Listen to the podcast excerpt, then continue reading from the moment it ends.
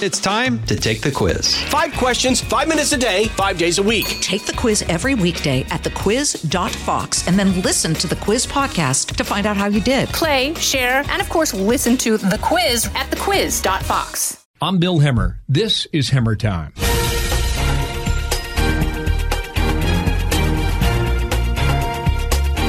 Tim Murtaugh, welcome to the program. It's good to have you on, sir. Great to be with you, Bill. Thank you. Tim is the director of communications for Donald Trump's reelection campaign, and we thought it was especially poignant now to have this conversation. We are exactly 100 days away from the convention, allegedly, Tim, Charlotte, North Carolina. We think it's going to happen, and we're about five and a half months away from the general election in early November. Today, where does the election stand? We feel the president is in a really good spot. You know, we we continue to, to monitor everything that goes on in key states that we're looking at. And we know that the president in, is in as solid a position as he was, uh, let's say, three, four months ago. Uh, the American people have seen the president leading the country in this time of coronavirus crisis. And he's been focused on two things, really one, protecting the health and safety of the American people, and two, doing his best to safeguard the economy. And now we know that uh, the president wants to get things open, get the economy back open. And he's an optimistic guy. And I think that uh, you know a lot of a lot of reporters come to us and say, "Oh, but your economic argument is all shot to hell." Well, no, actually, quite the contrary. We believe that the economic argument is even more salient now. Everyone knows that it was under President Trump's leadership that the American economy reached unprecedented heights, and it was artificially interrupted by the coronavirus. And he did it once and he'll do it a second time. He is clearly the candidate whose policies will lead us back to the, the place of prosperity. So when you're sitting there, you're in Alexandria, Virginia, correct?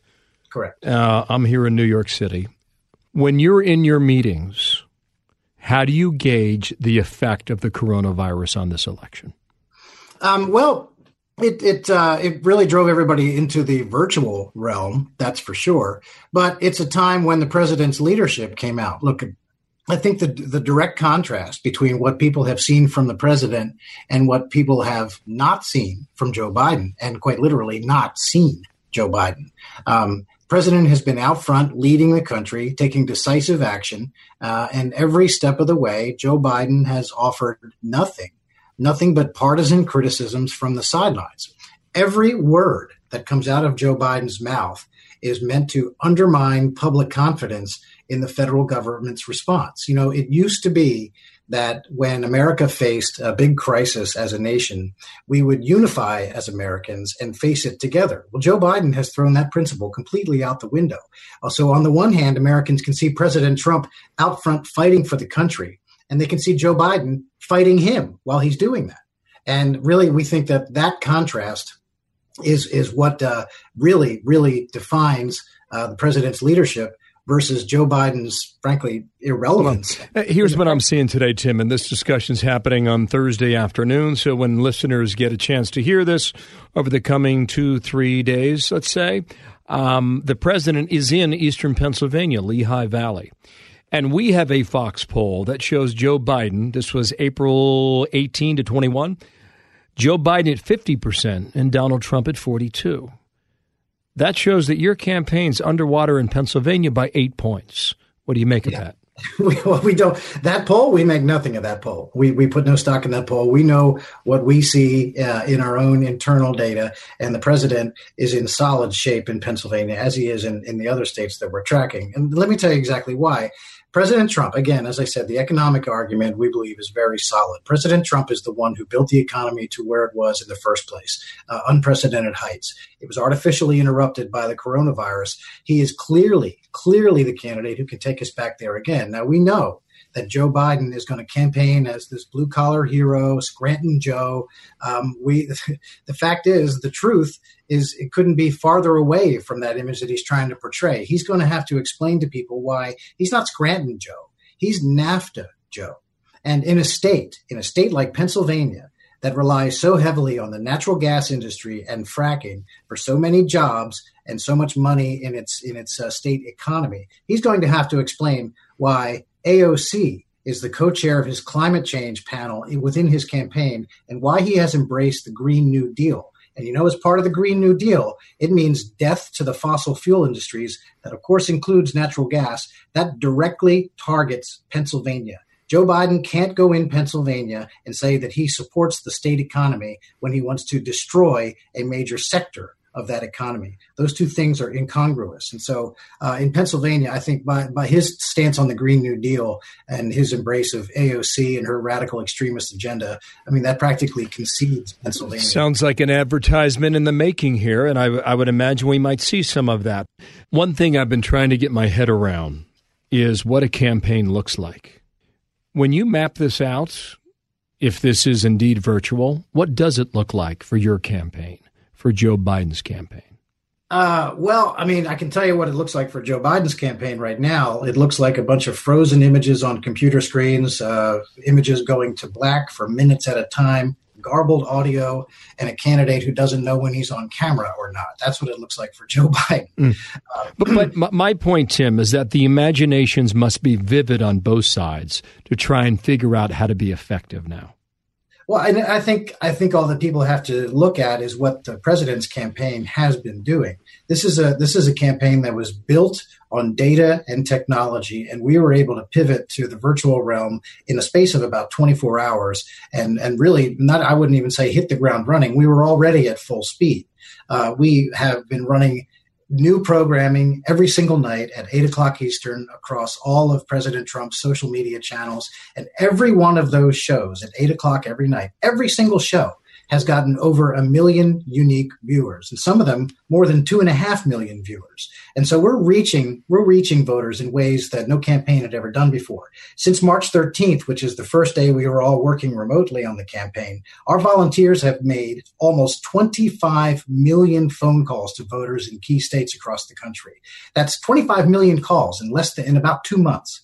That's astounding. Those are those are levels that you wouldn't see until late October before an election, and we're doing that here in the early spring. Mm. Now, President Trump is determined uh, and very optimistic that we're going to get back on the campaign trail for real. Um, you know, you see him making official trips White House trips to Arizona, and uh, as we're speaking here today, he's in Pennsylvania, uh, and he wants to get back out and do the rallies. But in the meantime, when we haven't been out on out on the uh, the campaign trail doing rallies, we have been meeting and talking to voters. You can do that a lot of different ways. You don't have to knock on their doors to do it, and that, that's what we've been doing. And let me tell you, Joe Biden and the DNC they absolutely can't match us. You know, if they were making this many voter contact calls, they'd be talking about it, and they're not. Um, do you think Charlotte happens in terms of a conventional convention?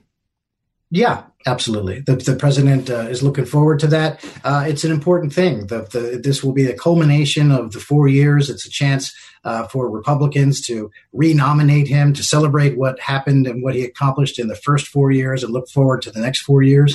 Yeah, there there will be there will be a convention. So, have you considered the downscaling of this convention?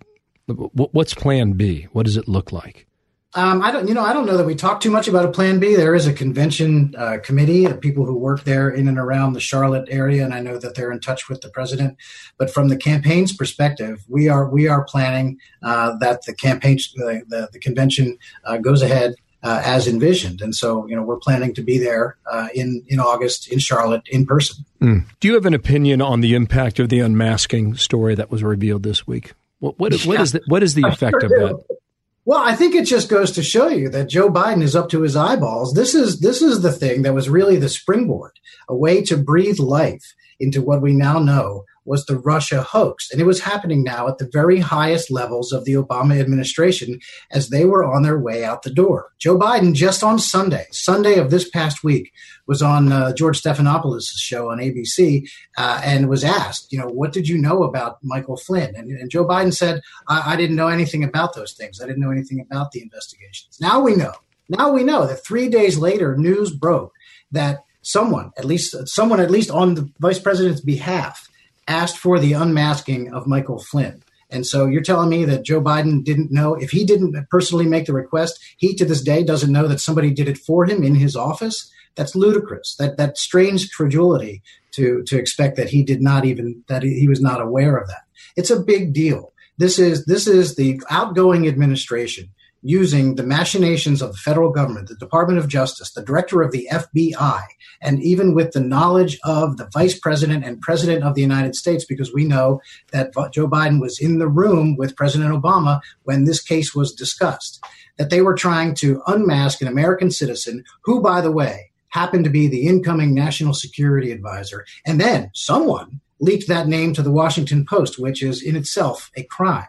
This is an enormous, enormous scandal. And it's shocking to me to see the majority of the Washington, D.C. press corps just sort of shrug its shoulders at this because this is a big deal. And think of it this way for your listeners if they can do this to Michael Flynn, they can do this to anybody. He was a general and the incoming national security advisor, and they did it to him. No. What, would, what, would, they do to, to a regular American? There, there, was another political story that popped up this week in California, District 25. That was a seat that was flipped. Uh, Hillary Clinton won that district by nine points. Mike Garcia was the victor by, I think the final count was 12 points. These suburbs northeast of LA. What does that tell you? Um, when you also have an election that was won by a Republican in rural Wisconsin, which I would argue, Tim, uh, was not was not up in the air. Let's say. Well, no, they're both great wins. They're both special election wins for sure. But Wisconsin and, was certainly expected. You'd agree yeah, on that. Wisconsin is the the Sean Duffy seat, and so that's a good hold. I think the, that uh, the Democrats would have uh, fired off fireworks had they had they somehow managed to take that one. But of course, they they, they weren't even close. So, but it's still nonetheless a good win in a special election. But the California seat really, I think, should get a lot of attention. And I think privately, a lot of Democrats are raising their eyebrows at that and wondering what's going on because it really showed the strength of the ground game that President Trump and the RNC have built, the Trump Victory Program. They made millions of phone calls, lots, hundreds of thousands of pieces of mail in there. Um, the, the ground game was tremendous. Again, even in this time of social distancing, the sheer number of voter contacts and the get out the vote effort that was made in that race is staggering and the, and it was and the Democrats were no match for it. This is and this is really is bears repeating. The first time that Republicans have flipped a Democrat House seat in California in more than 20 years. That's kind of a big deal, especially because the Democrats would have you believe that there's this big blue wave coming. Well, we just flipped a Democrat seat in California that race also featured a Democratic candidate, Katie Hill, who resigned her seat in Congress. Does that not take away somewhat from that victory? I don't think so. I mean, the same people who were in that district and, and voted for her were, are, I presume, uh, most of them are still in the district and voting. So no, I don't think so. She wasn't on the ballot, uh, and you know, I think look if if the Democrats had managed to hold on to that seat, I think we're having a very different conversation today. You know, I think they would say, oh, despite its best efforts, the Republicans couldn't make headway in California. And look, this is why we think, look, the difference between 2016 and 2018, we know that there were 9 million Americans nationwide who stayed home in 2018. They voted for President Trump in 2016 and they stayed home in 2018. And there, we, there, you know, of course, in the 2018 midterms, uh, we lost. The Republicans lost the House. It was not as many seats lost as in is as say in Obama's first midterms, uh, but we lost the House nonetheless because a lot of those Trump voters didn't get out to vote because Donald Trump was not on the ballot. This year is a presidential year. Donald Trump's voters are engaged and they are enthusiastic. We still know who those 9 million voters are who stayed home in 2018. We are in contact with them. We know exactly who they are. And we have high confidence that they're coming out to vote for President Trump again. Not only will President Trump get reelected, but with the help of those 9 million new voters in those House districts that we lost in 2018, we'll get the House back as well. Because we know that President Trump's supporters will run through a brick wall to vote for Donald Trump. Ain't nobody running through a brick wall for Joe Biden. That was a prediction of flipping the House there. Did I hear that right? I, look, with President Trump, as President Trump wins, so do candidates who run with him. And uh, if we get the turnout levels that we want and we are planning for, I think winning the House back is, uh, is definitely, definitely something that is probable. You're listening to Tim Murtaugh, Director of Communications for the Donald Trump 2020 reelection campaign. More Hemmer Time after this. Hey, folks, it's your man, Keyshawn Johnson, here to talk about Angie, formerly known as Angie's List, your go to home services, marketplace for getting all your jobs done well. Now, you might be wondering, what exactly is Angie?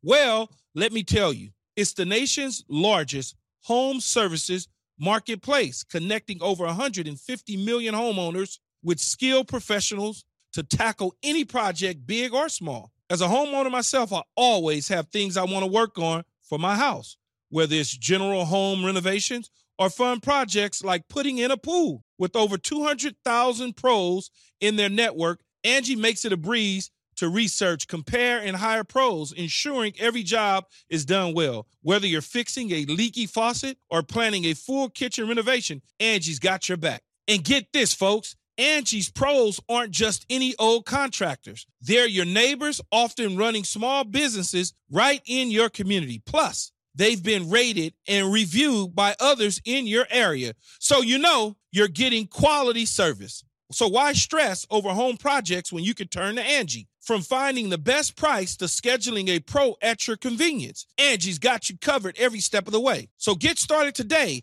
at Angie.com. That's Angie.com or download the app today to get started on getting all your jobs done. That's Angie, your trusted ally in home services. Back now with Tim Murtaugh. A few more topics, Tim. And again, thank you for your time and attention today. There was a story that crossed on Fox News earlier in the week. Biden campaign reaches out to disaffected Republicans who reach right back. What or how would you react to disaffected Republicans in 2020? Um, I don't think there are too terribly many of them. As a matter of fact, I mean, this president has united the Republican Party to historic, unprecedented levels. He has uh, the approval of, of, north of 95%, 96% uh, of Republicans in the numbers that we see, and also in a lot of public polls that are out there. And so there are there are not disaffected Republicans to even really speak of. And I think that this is something where, you know, the, the Biden campaign creates this you know shell of a coalition group saying, "Oh, it's Republicans for Biden," and they managed to pick a couple of, of, former Republicans off the scrap heap and hold them up and parade them in public view, and somebody in the media bites on it. But you know, it's fiction. President Trump has the support of nearly 100% of the Republican Party. We saw that during the primaries, where uh, he was getting record vote totals in state after state, more votes than any other president of either party running for reelection. And he was essentially unopposed, and we didn't do anything in most of those states to get out the vote. And he still set vote records. Uh, look, the voter enthusiasm it is also well known. This is this kind of flies right in the face of, of Biden's theory there about disaffected Republicans. It's also well known that there is a huge enthusiasm gap. It shows up in public polls, which we generally uh, don't have great faith in public polls. But when you're talking about something that is a 30 or 40 point gap, where people are more enthusiastic about voting for President Trump than Democrats are for Joe Biden, that there's definitely something to hmm. that. You know, we're not concerned about that. Tim, one last topic here, and this comes from a CNN poll that was released this past week. And what it found nationally, Joe Biden leads Donald Trump 51 to 46 percent. But in some of these battleground states, we're talking Wisconsin, Michigan, Pennsylvania, Ohio, Arizona. Uh, the president has an edge by 52 to 45 percent. What are you seeing in these critical states today that give you concern? Uh, well, concern. I mean, we feel very solid about uh, uh, the, the, swing states. We're looking at 17 states in particular, and that's that's where we keep our focus. We know that the election is going to be decided in these 17 states, and where we look, the president is in solid position. We also just got a poll back uh, at the beginning of this week that shows us in very solid position in the 17 states that we look at. The CNN poll that you're referencing shows the president with a seven point lead in battleground states. It's a different mix of states than we look at, but a lot of them are the same. Um, and so that tracks exactly what we see internally. The president is doing very well. If the election were today, he would win and win quite handily. We have no doubt of that. And also, let's remember we have almost six months to go before the election. Mm-hmm. Joe Biden, Joe Biden has only just recently become our presumed opponent, and we haven't yet even really begin to def- begun to define him. We've got some ads on TV about him right now, and tying to his record of weakness on China, also mentioning his son Hunter Biden and his financial intertwining with with China. So you're uh, going you're going to make a deal out of that. Sure. Yeah, absolutely. This is look, Joe Biden took his son Hunter Biden with him to China on Air Force Two. Hunter Biden came home with a billion and a half dollar deal from the National Bank of China. What the obvious question is, what did the Bank of China want in exchange for their billion and a half dollars? Was it Hunter Biden's uh, business expertise? Was it his snappy personality? What was it? Hmm. Or was it the fact that his father was the vice president of the United States? It's the same exact thing that we saw in Ukraine. Was Hunter Biden such an extraordinary businessman? He actually had no experience in the natural gas industry, yet a Ukrainian natural gas company gave him a million dollars a year while his father was the VP and was the point person on American Ukraine policy. What do these foreign interests want for their money that they're throwing at Joe Biden's son? Those are legitimate questions, and, and you bet mm. we're going to raise those. And we haven't even begun to define Joe Biden. Most Americans, they know of Joe Biden. They don't know much about Joe Biden, and that's about to change. Tim, you speak with great confidence. Six months away from an election, a hundred days away from a national convention in Charlotte, North Carolina. But what concerns you? Um, you know, what, I don't. What keeps you up? What, what what are you worried about? My well, I have two very small children. They keep me up. Um, to be to be honest with you, we have a game plan. We have we've got something that the other side could never have, and that's Donald J. Trump. Uh, we see it in the enthusiasm online. We see it with the response in our fundraising. Uh, we see it with our return and volunteers. We see we just we just see it everywhere. Uh, and and we know that is that when when uh, the president uh, is connecting with the American people, and when we as the campaign are firing on all cylinders with our ground game, with our air attack, uh, and with with our, our, enormous, it's going to be two million strong volunteers, grassroots army for Trump. Really, there's there's not anything that's going to prevent this this president's reelection. I hope we can check in again three months from now. We will see where the state of the race is then. Tim, thank you for your time. I appreciate it, Bill. Thank you. Tim Murtaugh, Director of Communications for Donald Trump's 2020 reelection campaign. I'm Bill Hemmer, and this is Hemmer Time.